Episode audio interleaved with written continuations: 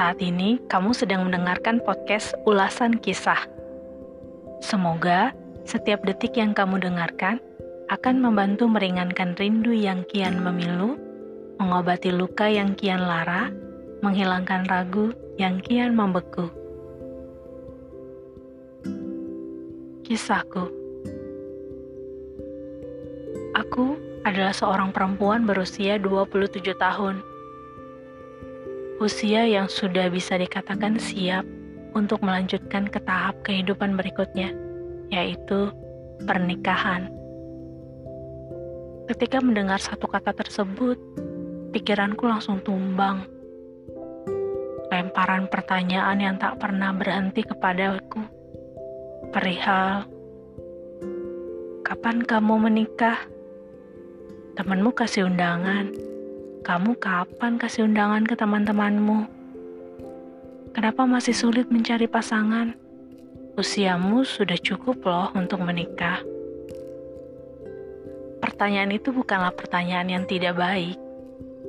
Namun, pertanyaan itu yang terkadang sulit untuk diberikan jawabannya. Kita akan mulai dengan kisahku mengapa Hingga saat ini aku belum menikah. Aku sudah menjalankan hubungan dengan beberapa pria. Dan yang terakhir ini adalah yang menjadi alasan besar mengapa aku belum menikah. Kisah ini adalah kisahku dengan seorang pria berusia 27 tahun. Iya, kami seusia.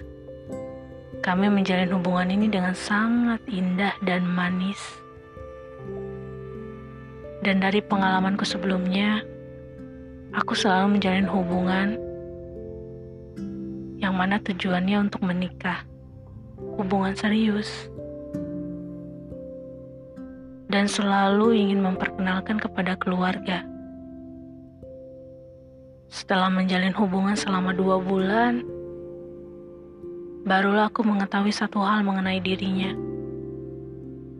Ternyata dia adalah pria yang sudah pernah menikah dan memiliki seorang anak berusia satu tahun. Pernikahan yang dibangun selama dua tahun sudah kandas karena ketidakharmonisan yang selalu terjadi. Hingga akhirnya dia bertemu dengan diriku. Kami juga sudah melakukan banyak hal bersama dan melalui masa-masa indah dan juga pahit, serta melakukan pendekatan yang sangat dekat dan sangat jauh, hingga aku memberikan keperawananku kepadanya. Aku melakukan itu karena aku yakin dengannya. Bisa dikatakan, kami hidup bersama seperti suami istri, namun tidak bermalam bersama setiap harinya. Saat diriku bertemu dengannya, sebenarnya dia sudah berpisah selama tiga bulan. Namun, perpisahan itu hanya berpisah secara agama melalui talak, belum secara negara belum secara hukum ia bercerai. Awal hubungan ini tidak ada keraguan, karena dia meyakinkanku akan dinikahi dan dia pun ingin menikah lagi. Tiga bulan masa pendekatan kami sangat berjalan dengan baik. Akhirnya, aku memintanya untuk menemui keluargaku kebetulan sedang berlibur di kota di mana aku bekerja.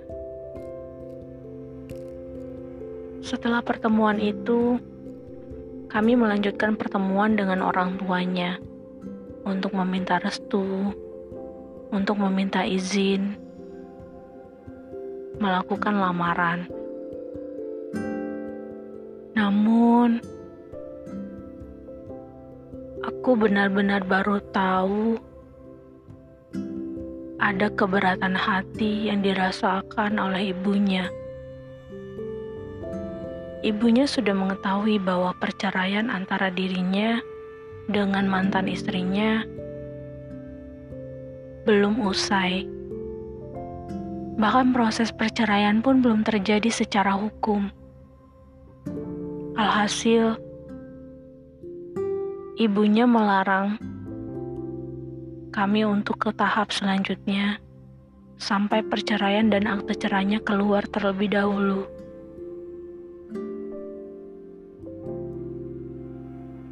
Sayangnya, hingga 10 bulan hubungan kami, akte cerai itu belum juga ada. Dan aku menemui hal yang aneh.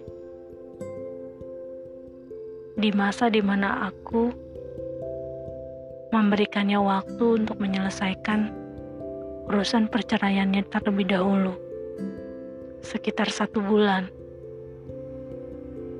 Karena ia mengaku bahwa Sebenarnya proses sidang itu sudah dilakukan, tapi ia sengaja untuk tidak hadir agar prosesnya bisa dipercepat. Tapi satu bulan aku memberikannya waktu untuk menyelesaikan semua urusan-urusannya. Dia sudah memiliki hubungan dengan wanita lain. Aku kaget karena kami tidak ada pembicaraan mengenai perpisahan. Aku hanya memintanya untuk menyelesaikan urusan perceraiannya sebelum menikah dengan diriku dan memberinya waktu sampai bulan depan. Entah apa yang ada dalam pikirannya namun hal itu membuatku yakin bahwa aku harus pergi dan benar-benar harus melupakannya. Dan akhirnya kami pun berpisah.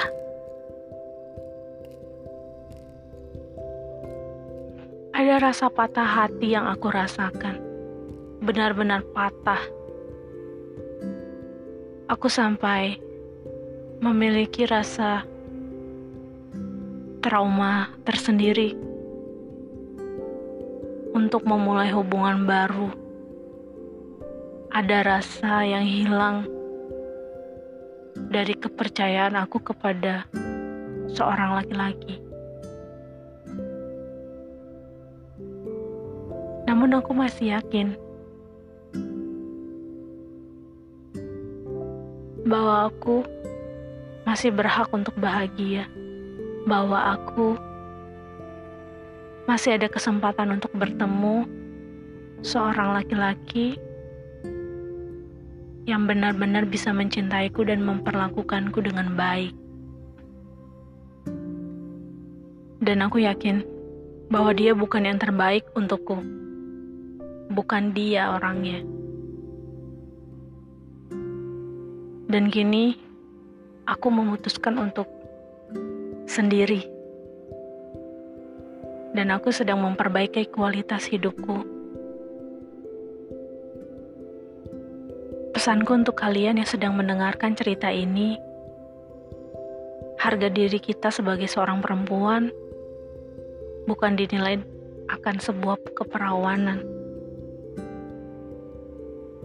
Kita tetap memiliki harga diri dengan cara memperlakukan diri kita sendiri dengan baik tetaplah menggali potensi yang ada dalam diri kita. Tunjukkan apa yang kita mampu dan apa yang kita dapat lakukan. Serta bangkitlah dan berusaha hingga kita sampai pada yang kita harapkan, pada cinta yang kita harapkan, yang selalu ada dalam setiap doa kita.